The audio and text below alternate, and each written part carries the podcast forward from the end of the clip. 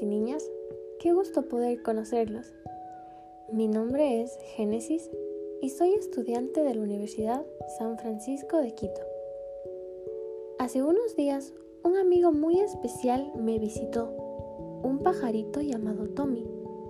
Me ha contado cosas maravillosas sobre ustedes. Me dijo que el grupo de niños y niñas de la Fundación Minadores de Sueños están ansiosos por conocer nuevos mundos y aprender juntos. También me contó que al experimentar el mundo exterior le surgieron varias dudas e inconformidades, pues les cuento que eso también me pasó a mí y está bien. Muchas veces nos sentimos abrumados por no entender cómo los adultos, sus relaciones y funciones se desenvuelven de una manera monótona y hasta extraña dentro de la sociedad. E inclusive hay comportamientos que nos enseñan y no nos hacen sentir bien. ¿Te cuento un secreto? Hay veces en que ser reflexivo y crítico sobre aquello de lo que nos enseñan es fantástico, nos hace diferentes. El mundo se vuelve más colorido con nuestras diferencias. Imagina que cada uno crea un color con su personalidad. Tú eres azul, ella es celeste y yo soy verde. Sería muy aburrido que nos digan únicamente tú eres blanco, tú eres negro y otra vez nos repitan tú eres blanco, tú eres negro. ¿Verdad que suena muy aburrido?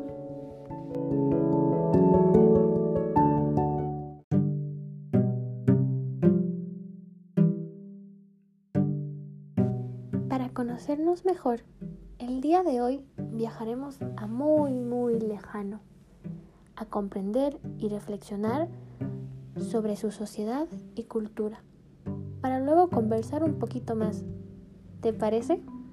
Pues vamos a ello.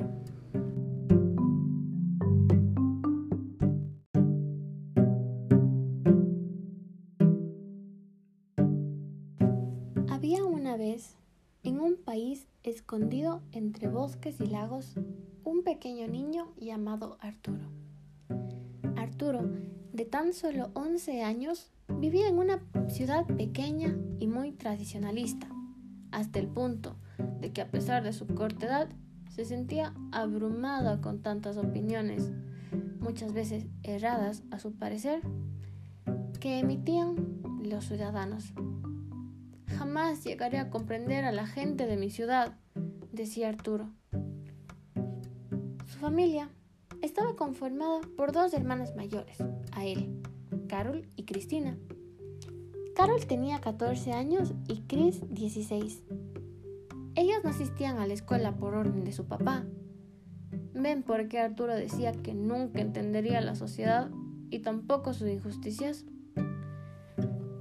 Sus padres eran aparentemente felices, aunque muchas veces se los veía cansados, especialmente a su mamá Esther, que después de salir de su trabajo en la fábrica de textiles, tenía que dedicarse completamente a las labores del hogar. Por otro lado, mm, Arturo casi nunca compartía tiempo con su papá Eduardo, pues este trabajaba mucho y la mayor parte de su infancia no estuvo llena de recuerdos ni enseñanzas de papá. Mm, tal vez solo algunas lecciones acerca de cómo ser un verdadero hombre. O eso era lo que decía. Pero Arturo hacía caso omiso, pues muchas de ellas le hacían sentir incómodo. Al fin y al cabo, la crianza no estaba en el papá, sino en la mamá, o eso era lo que muchos adultos decían, o mejor dicho, la sociedad en general. Arturo, como todos los días, paseaba tranquilamente desde su casa hasta la escuela. En el camino se encontraba con dos amigos suyos, Pedro y Tomás. Juntos recorrían la pequeña ciudad observando a varios señores prácticamente correr hacia sus trabajos, y varias señoras preocupadas porque ir a dejar a sus bebés y pequeños en la guardería o jardín las atrasaba en llegar a su trabajo. Y ay, si hasta en una ocasión escucharon cómo el jefe de una de ellas le gritó por teléfono. Arturo siempre lo remedaba en forma de desagrado. Si usted es ama de casa, preferiblemente no trabaje. Usted, como mujer, le va mejor solo con las labores del hogar. Arturo siempre mencionaba a sus amigos. ¿No les parece absurdo? Porque solo por el hecho de ser mujer las retienen entre las cuatro paredes de la casa, a lavar, a cocinar, a planchar y más cosas. Si mis hermanas tienen mucho potencial y mi madre también, incluso ellas, sin ir a la escuela, me enseñan cómo dividir. Realmente es una injusticia. Pedro, un amigo de él, concordó con lo dicho y agregó, además Arturo, como todos nosotros nos hemos dado cuenta, nuestras mamás así llegan con caras pálidas y demacradas a servir primero la comida a papá. A veces ni siquiera come ella por servirle y servirnos. Me siento muy mal por ellas y tus hermanas. Tomás, que escuchaba atento, recalcó con esmero. Mientras vayamos creciendo, espero podamos ayudar para cambiar las cosas. Mientras transcurría el día en escuela, casi como una película dañada que se repite una y otra vez, escuchaban a su profesor de educación física decir, para ser hombres deben demostrarse rudos, fuertes de cuerpo y nunca, nunca dejarse mandar por una mujer. Mm, verán, ellas son seres muy sensibles, que necesitan que las protejamos, incluso de ellas mismas y sus dramas. Deben de estar prestos a servirnos y darnos amor incondicional a pesar de que nosotros les hagamos daño. Al final, nosotros, los hombres, somos quienes mandamos en el hogar y la sociedad y a ellas les toca aguantarse al no saber hacer nada más. Ellas difícilmente podrán, por ejemplo, ejercer el cargo de alcaldesa o presidenta. Todo ello lo decía con una convicción tan grande y burlesca que enfermaba la cabecita de muchos de sus compañeros. Incluso, una vez, cerca de su casa, Arturo vio que un niño que se encontraba en un grado menor a él, empujaba a una niña y la molestaba jalándola a sus coletitas. Al acercarse le preguntó, ¡Hey! ¿Por qué haces eso? A lo que respondió, mi tío me dijo que así se gana el cariño de las niñas, sobre todo si es la niña que te gusta, que eso la enamoraría. Arturo desconcertado por aquellas microviolencias tan normalizadas, explicó al pequeño que eso estaba mal. Arturo sabía de primera que a sus hermanas nunca les agradó eso, que él se consideraba una falta de respeto y así no ganaban el amor de nadie. Él sabía muy bien y enseñó también a aquel niño que debían tratarse con respeto, tanto hombres como mujeres, tanto niños como niñas. Volviendo al tiempo actual y considerando todos esos factores, Arturo cansado alzó la voz entre sus compañeros reclamando, Profesor, con todo el respeto, usted está equivocado. Una mujer tranquilamente puede ejercer un cargo importante ellas son muy inteligentes y capaces de todos. Nosotros, como hombres, no debemos reprimirlas, ni mucho menos pensar que ellas son seres débiles, porque tranquilamente pueden defenderse y encontrarse en igualdad de condiciones. Al escuchar todo eso, el profesor se rió abruptamente. Y Arturo, de tantas iras y tan mal que se sentía, expresó todas sus emociones por medio de las lágrimas, a lo que muchos de sus compañeros también se burlaron. Los niños no lloran, solo las niñas, decían al unísono. Arturo, indignado, se retiró del salón.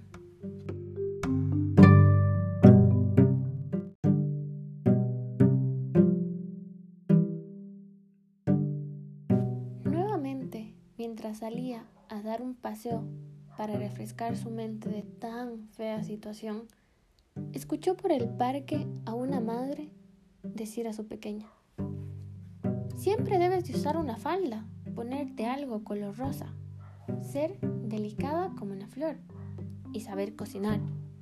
No olvides saber cocinar. Esa es la única forma en que podrás conseguir marido y tener un futuro medianamente digno. Pensaba, si hasta la ropa y los colores están predispuestos, ¿quién soy yo para hacer algo? Es como si nos quisieran cortar con una tijera un patrón que a toda la sociedad le parezca correcto y normal. Y no, no es normal, porque los niños podemos expresar nuestros sentimientos llorando, y está bien, porque somos seres humanos, seres sensibles y emocionales. Porque mis hermanas pueden usar pantalón y sentirse cómodas para salir a jugar, y no siempre una falda que las incomoda. Porque no es obligación de mi madre llegar después del trabajo tan cansada a hacer las tareas del hogar. Porque tranquilamente mi padre puede hacerlas como un ser funcional, como un padre de hogar. Más adelante se encontró con una señora, un pequeño y una pequeña. Aquella señora era la que todo el pueblo la veía como salida de otro planeta. Decían que era muy liberal y dañaba la buena crianza de su hijo o hija. Arturo, al acercarse, no pudo evitar sentir alivio y esperanza. Mientras caminaban, aquella señora le explicaba a su pequeña que podía usar el color que quisiera, jugar con la pelota y revolcarse en el lodo mientras reía. Explicaba también a su hijo que nadie debería de reprimir su personalidad, que ser un hombre no es sinónimo de violencia, que ser una mujer no significaba que su sueño era casarse, tener hijos y ser ama de casa que si ella quería y deseaba, podía ser una mujer independiente y exitosa en lo que se proponga. Explicaba al niño que él no es superior a una niña, ni que una niña es inferior a un hombre, sino que ambos se encuentran en igualdad de condiciones, tanto laborales, educativas, sociales, de salud y demás. Que los roles de género sobre cómo debería ser una mujer y un hombre, la hipermasculinidad y la hiperfeminidad son absurdos. Ah, con que así se llaman todas estas actitudes que presenciamos muchas veces. Roles de género. Era la primera vez que Arturo escuchaba algo así. Él pensaba que se encontraba ya un poco perdido y pensaba que él era el del problema. Ese día Arturo comprendió que aquello que los encadenaba, los estereotipos y roles de género, reprimía la expresión de nuestro ser. Que existían múltiples combinaciones posibles y que ni un color, ni una prenda, ni una labor en específico, ni una emoción representaban el ser hombre o mujer. Desde ese día, él prometió ir cambiando de a poco esas ideas o ideales tan dañinos aprendería a amar con libertad, socializar con empatía y respetar las diferencias y colores que cada uno refleja. Hombres y mujeres son portadores de derechos y deberes en igualdad de condiciones y no hay ningún patrón que los determine.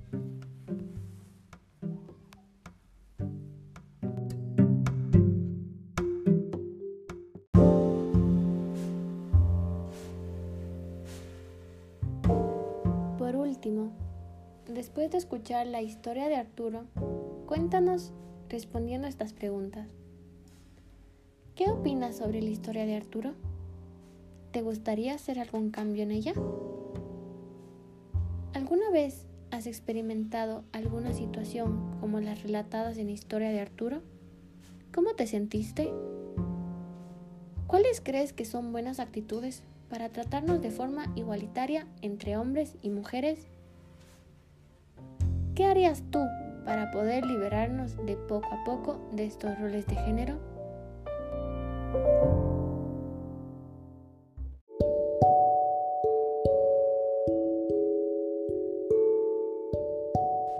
Recuerda, siempre señalar este tipo de actitudes que encierran a los hombres y mujeres en una burbuja irreal. Alza la voz y sea un ejemplo del cambio por sociedades más igualitarias y menos represivas.